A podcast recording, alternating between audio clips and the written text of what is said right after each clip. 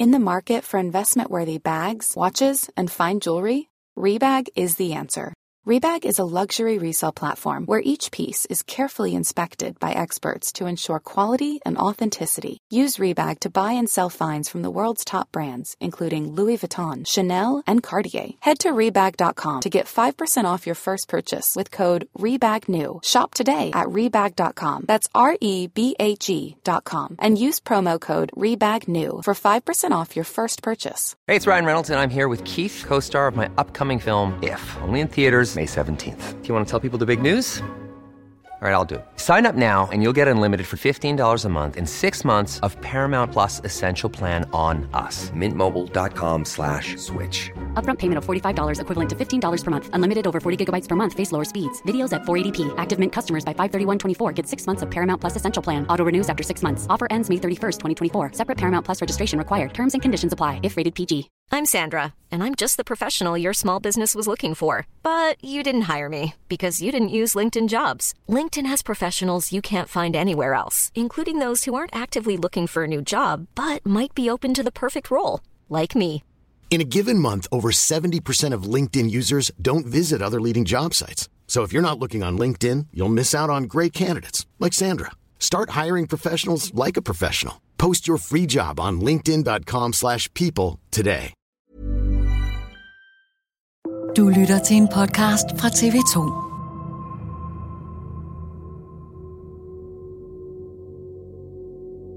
Det her, det er Joe Bidens værste mareridt.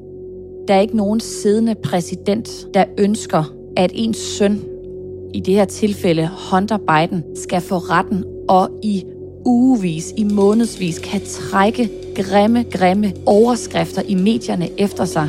Særligt når Joe Biden lige nu kæmper om at vinde fire år mere i det hvide hus.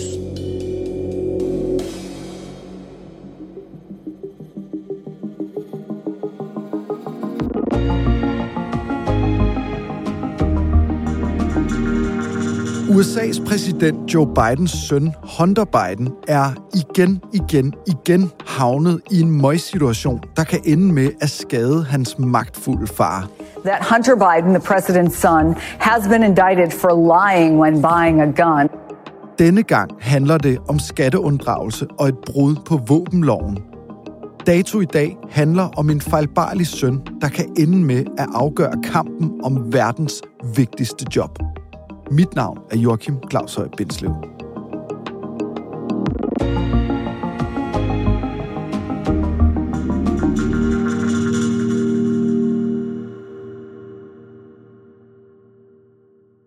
Vi ruller, og jeg håber, lyden er, er høj nok. Men altså, den burde i hvert fald være fyldt med eller god kvalitet. Ja, skide godt. Selina, nu har du boet i USA ret mange år efterhånden. Du bor i New York. Hvor ofte hører du om, at Hunter Biden igen, igen, igen er havnet i en eller anden skandalsituation?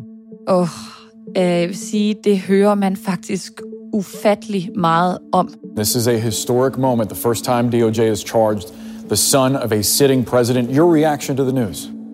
Altså, der går næsten ikke en uge, hvor der ikke er en eller anden overskrift i et eller andet medie, der beskæftiger sig om, at Hunter Biden igen har en eller anden problemsag, en eller anden møgssag på nakken, og at man nu igen vil forsøge at undersøge ham, og igen vil forsøge fra forskellige vinkler. Så det er noget, man hører meget om, og det er noget, amerikanerne taler meget om.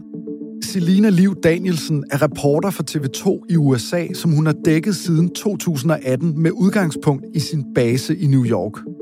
Du siger, at amerikanerne taler meget om den her mand, altså præsidentens søn, Joe Bidens søn, Hunter Biden. Hvorfor gør de egentlig det? Altså, han er jo bare en almindelig borger, som så ikke har særlig meget styr på sit liv.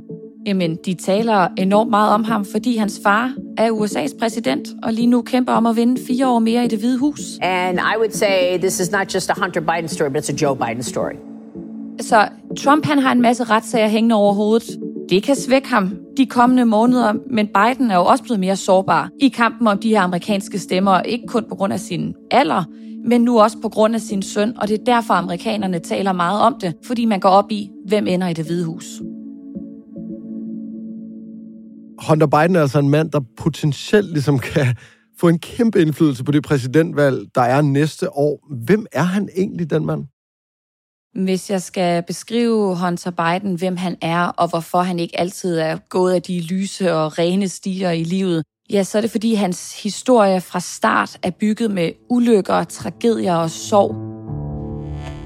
Da han var blot to år gammel, befinder han sig i en bil med sin mor, bror og lillesøster, det ender i en alvorlig trafikulykke, hvor moren og lillesøsteren mister livet. His father was sworn into the Senate at his hospital bedside following a car accident that killed his mother and baby sister in 1972. Hunter Biden og broren Bo, de er derefter alene med Joe Biden i nogle år. Og ifølge Hunter Biden selv, jamen, så begynder han så som ganske ung at drikke. Og da han starter på college, prøver han for første gang at tage kokain og det ender så med at blive en mangeårig livsledsager. Han formår dog godt nok at klare sig ganske godt. Han får en jurauddannelse, blandt andet fra det prestigefyldte universitet Yale. Men i takt med, at det faktisk så begynder at gå ham godt, han bliver succesfuld, han arbejder for eksempel for mange banker i udlandet, ja, så tager han ved siden af flere og flere stoffer. Og så er det, at det hele eskalerer i 2015, hvor misbruget det når nye højder. Fordi ifølge Hunter Biden selv, der er det helt ude af kontrol, fordi hans bror Bo dør af hjernekræft. Og i den her forbindelse, der er det, at han selv har udtalt, at han følte, at Joe Biden, han mistede den forkerte søn. Han mistede den gode, den ordentlige søn og var efterladt med problembarnet Hunter. Hunter Biden has struggled all of his life to match the accomplishments of his late brother Bo, a decorated war hero. Og så i de efterfølgende år, jamen, så er det bare en stor nedtur. Han bliver crack-narkoman, han bliver alkoholiker, han går til prostitueret, bliver skilt fra sin kone, som han har tre børn med. Han indleder, og hold nu fast, et forhold til sin afdøde brors kone. Eyebrows were raised when Hunter began dating his late brother's widow. Misbruget det fortsætter for fulde gardiner. Han får et barn ud for ægteskabet, så får han endnu et barn ud for ægteskabet. Han bliver dog så senere gift med den her kvinde. Så ja, Hunter Biden han bliver altså ofte sammenlignet med Pandoras æske. Det vælter bare ud med problemer, handlinger, der har haft uoverskuelige konsekvenser og ja, alle de her mistænksomme, mistænkelige forretningsaftaler i udlandet. Hunter Biden har kæmpet med problemer nærmest hele livet, men det er først under præsidentvalgkampen i 2020 mellem Joe Biden og Donald Trump, at skandalerne for alvor kommer frem i offentligheden og kommer til at spille en politisk rolle. En lang række afslørende billeder og dokumenter havner nemlig i hænderne på Trumps kampagnefolk, der gør alt, hvad de kan for at få Hunter Bidens problemer til at klæbe til hans far. For nogle måneder før valgkampen, der går Hunter Biden angiveligt æske fuld ind og afleverer sin computer til reparation. Der er bare det, den her computermand, som Hunter Biden han knapt indser, han er kæmpe Trump-fan. Altså, han elsker Trump. Han genkender selvfølgelig Hunter Biden og bryder straks loven, fordi han begynder at snuse rundt i computeren. Og så er det så, at der opstår et alvorligt problem, fordi på computeren, der finder den her computermand billeder af Hunter Biden, der ryger crack. Han finder numre på prostituerede. Han finder en masse mails mellem ham, hans far, Joe Biden og hans forskellige virksomheder. Og så er det, at republikanerne straks går i gang og bruger det her til at skubbe til de mange undersøgelser, der i forvejen er i gang med Hunter Biden. Og så er det, at vi når frem til den her famøse debataften. Between President Donald J. Trump and former Vice President Joe Biden hvor de står på den her store oplyste scene og sender direkte hjem i alle amerikanske stuer, som jo er dybt interesseret i at følge med, fordi vi netop nærmer os et valg. Og pludselig så går Trump amok, og han begynder at nævne Hunter Biden i et væk. Hunter got thrown out of the military. He was thrown out, dishonorably discharged That's not true. He wasn't cocaine use. Joe Biden han forsøger flere gange at afbryde, og Trump han bliver bare ved og ved og ved. And he didn't have a job until you became vice president. And once you None became vice president... Blandt andet med nogle af de mange e-mails og dokumenter, man har fundet på Hunter Bidens computer, som den her computermand har hjulpet Trump og republikanerne med at finde frem til. He made a fortune in Ukraine, in China, in Moscow, That is simply and various not other places. true. Så det er her, det virkelig eskalerer. Det er her, det virkelig bliver slemt for Biden. My son, like a lot of people, like a lot of people we know at home, had a drug problem. He's overtaken it. He's, he's, he's fixed it. He's worked on it. And I'm proud of him. Og Biden bliver så frustreret over, at hans søn bliver angrebet, at han, som har forsøgt ikke at tale grimt til Trump og bruge de samme ord, ender med at få kaldt ham en stor klovn. Folks, absolutely folks, do you have any idea what this clown's doing? Mr. Do you have any idea? En af de sager, der bliver et seriøst problem i valgkampen i 2020, handler om en meget vellønnet bestyrelsespost i det ukrainske energiselskab Burisma. Hunter Biden fik posten tilbage i 2014, dengang Joe Biden var vicepræsident under Barack Obama. Republikanerne finder det meget mistænkeligt, at lige netop Hunter Biden, der til synladende ikke ved noget som helst om energisektoren, får jobbet. It takes an IQ of about 10 yeah, I know. to figure out that that's a crime.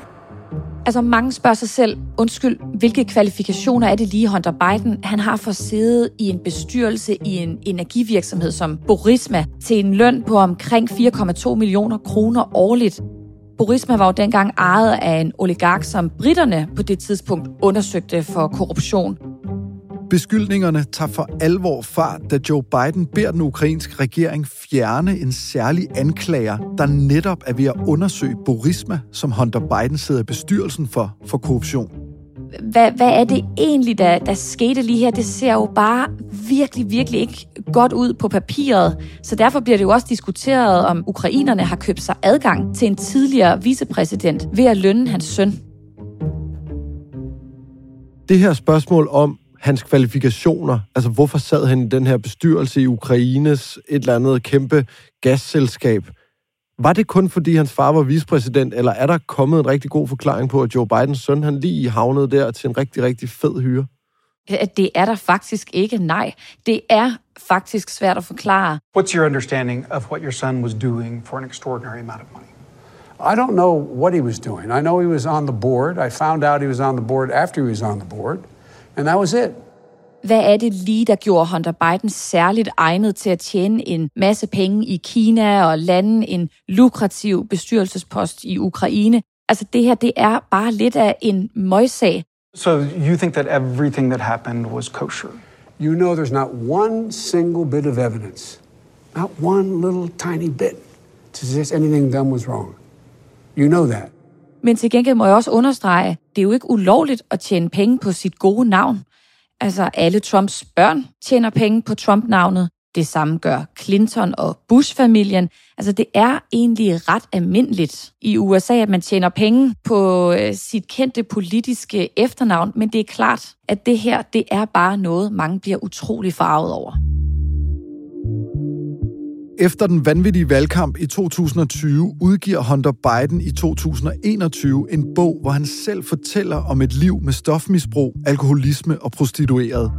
I den forbindelse laver Selina Liv Danielsen og kollega Jesper Steinmetz et interview med Hunter Biden. Would you mind just briefly telling the viewers how far out you were when you were at your worst?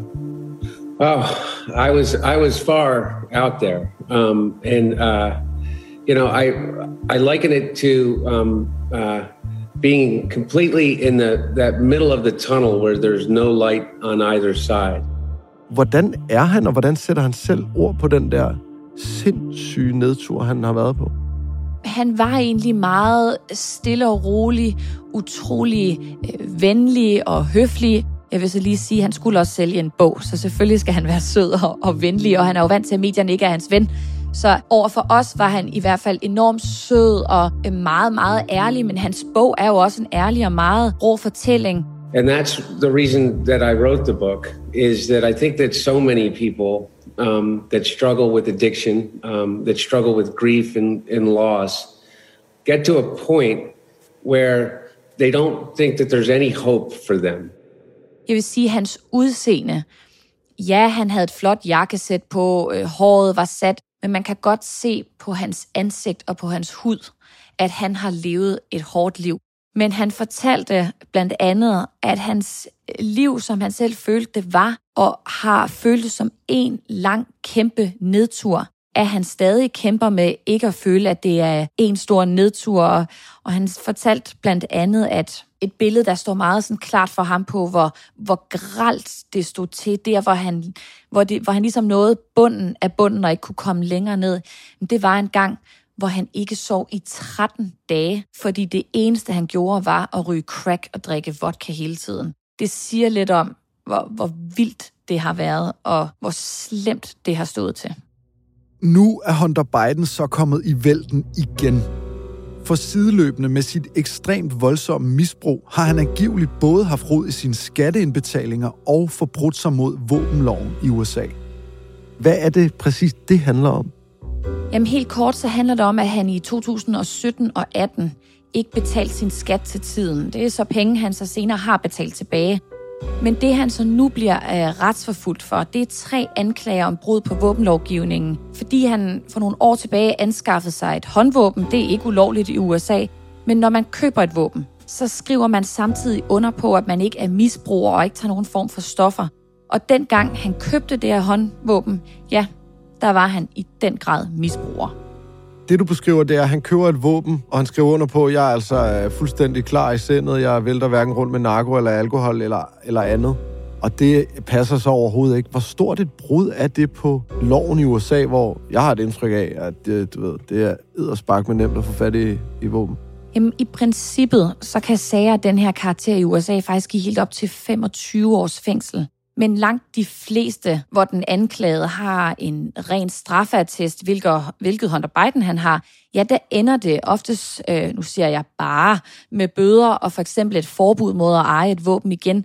Og hvis vi virkelig sådan læser ned i detaljerne i de her anklager mod Hunter Biden, ja, så er det her faktisk en forholdsvis lille sag, hvor graden af alvor ikke er videre alarmerende, fordi våbnet, det har aldrig været affyret. Han skaffer sig af med det få dage senere, og han har ikke påført skade på nogen andre. Så i princippet i enhver retssal, alle steder i, altså i USA, i en hvilken som helst stat, ja, der vil det her være en meget, meget lille sag.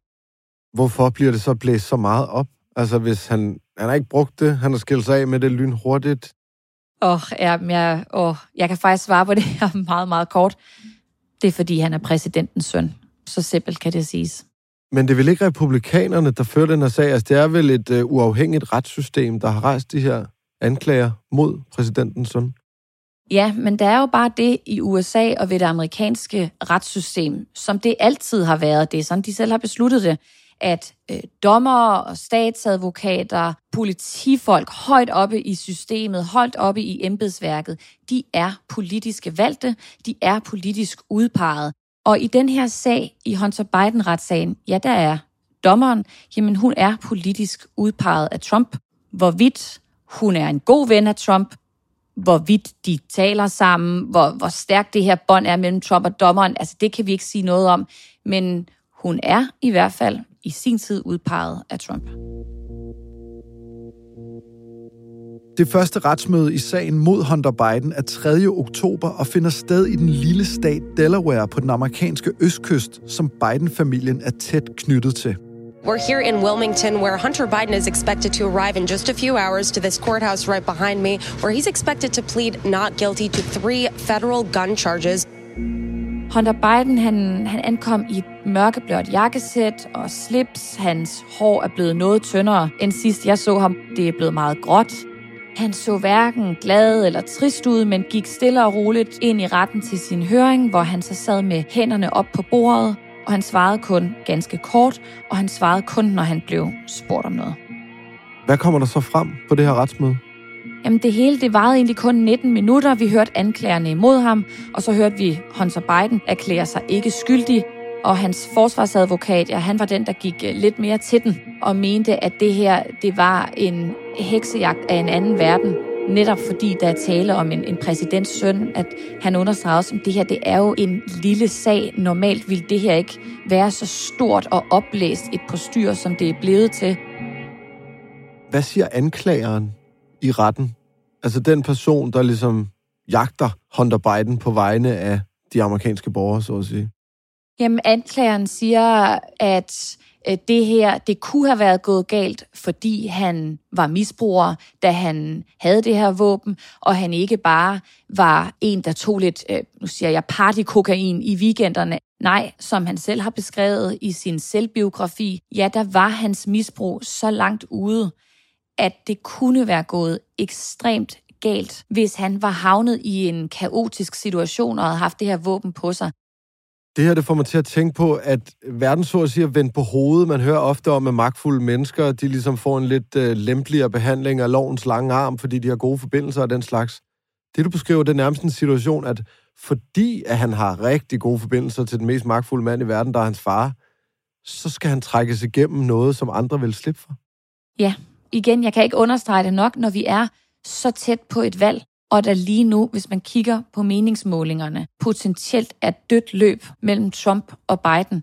Republikanerne har jo al mulig grund til at forsøge at hjælpe deres kandidat så meget som muligt, fordi han selv har en masse møgsager hængende over nakken.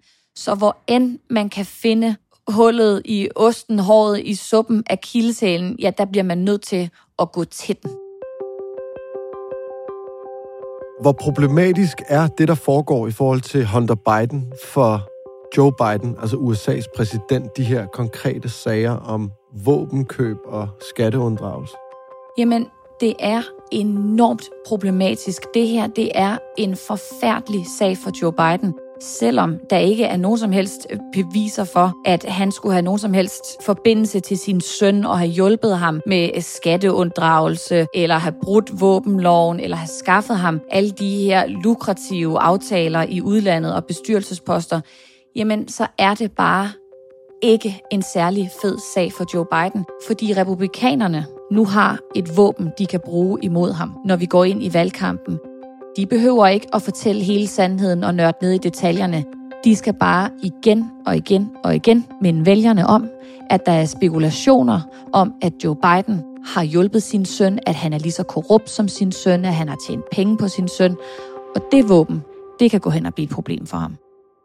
Hunter Biden har i mange år været en kæmpe klods om benet på sin far. Altså, jeg ved godt, det lyder mega kynisk, ikke? men hvorfor bliver Joe Biden ved med at holde hånden over sin søn? Jamen, det gør han, fordi at det er den eneste søn, han har tilbage fra sit første ægteskab med sin afdøde, elskede kone. Joe Biden har selv udtalt, at lige meget hvad, så vil han aldrig nogensinde slå hånden af Hunter Biden, at han elsker ham, og at familie altid for ham vil komme langt før det hvide hus, langt før præsidentembedet og alt muligt andet i den her verden. Så Joe Biden, i hvert fald udadtil, har gjort meget ud af at fortælle til alle, der har spurgt, at han godt forstår, hvorfor Hunter Bidens liv har udviklet sig, som det har, og derfor så vil han altid være ved hans side, han vil altid være hans far, og det der med at være en klods om benet, det er i hvert fald ikke noget, Joe Biden nogensinde har sagt, at han har følt, at hans søn har været. Næste år, Selina, der er der præsidentvalg i USA. Hvilken rolle kommer Hunter Biden til at spille i det show, der kommer til at udspille sig? Vi kan godt forvente, hvis vi tænker tilbage på den her famøse debat mellem Biden og Trump i 2020, hvis Trump bliver præsidentkandidat for det republikanske parti igen, og når og hvis Biden og Trump så skal mødes igen på den her famøse store scene tæt på valget, at vi kommer til at se noget, der bliver endnu værre end det, vi var vidne til i 2020. Fordi Joe Biden, han har en masse skyts, han kan tage med i form af alle de sager, Trump i de indledende måneder op til valget har været ind og ud af. Og så er der Trump, der har de skyts med, at vi har en siddende præsident, hvis søn også har været ind og ud af en retssal nede i, i staten Delaware. Så de to, de kommer til at gå i kødet på hinanden. Det her, det bliver ikke kønt, det bliver ikke savligt, det bliver enormt grimt. Selina Liv Danielsen, tusind tak, fordi du var med os fra New York. Men selv tak, det er altid en fornøjelse at være med i Dato. Dagens program er tilrettelagt af Thomas Kahir Humle, Ida Skjærk står for lyddesign, Astrid Louise Jensen er redaktør, og mit navn er Joachim Claus Høj Bindslev.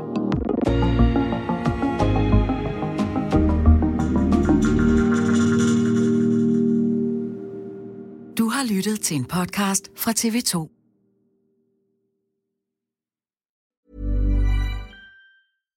Hi, I'm Daniel, founder of Pretty Litter. Cats and cat owners deserve better than any old fashioned litter. That's why I teamed up with scientists and veterinarians to create Pretty Litter. Its innovative crystal formula has superior odor control and weighs up to 80% less than clay litter.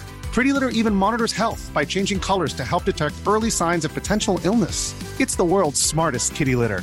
Go to prettylitter.com and use code ACAST for 20% off your first order and a free cat toy. Terms and conditions apply. See site for details.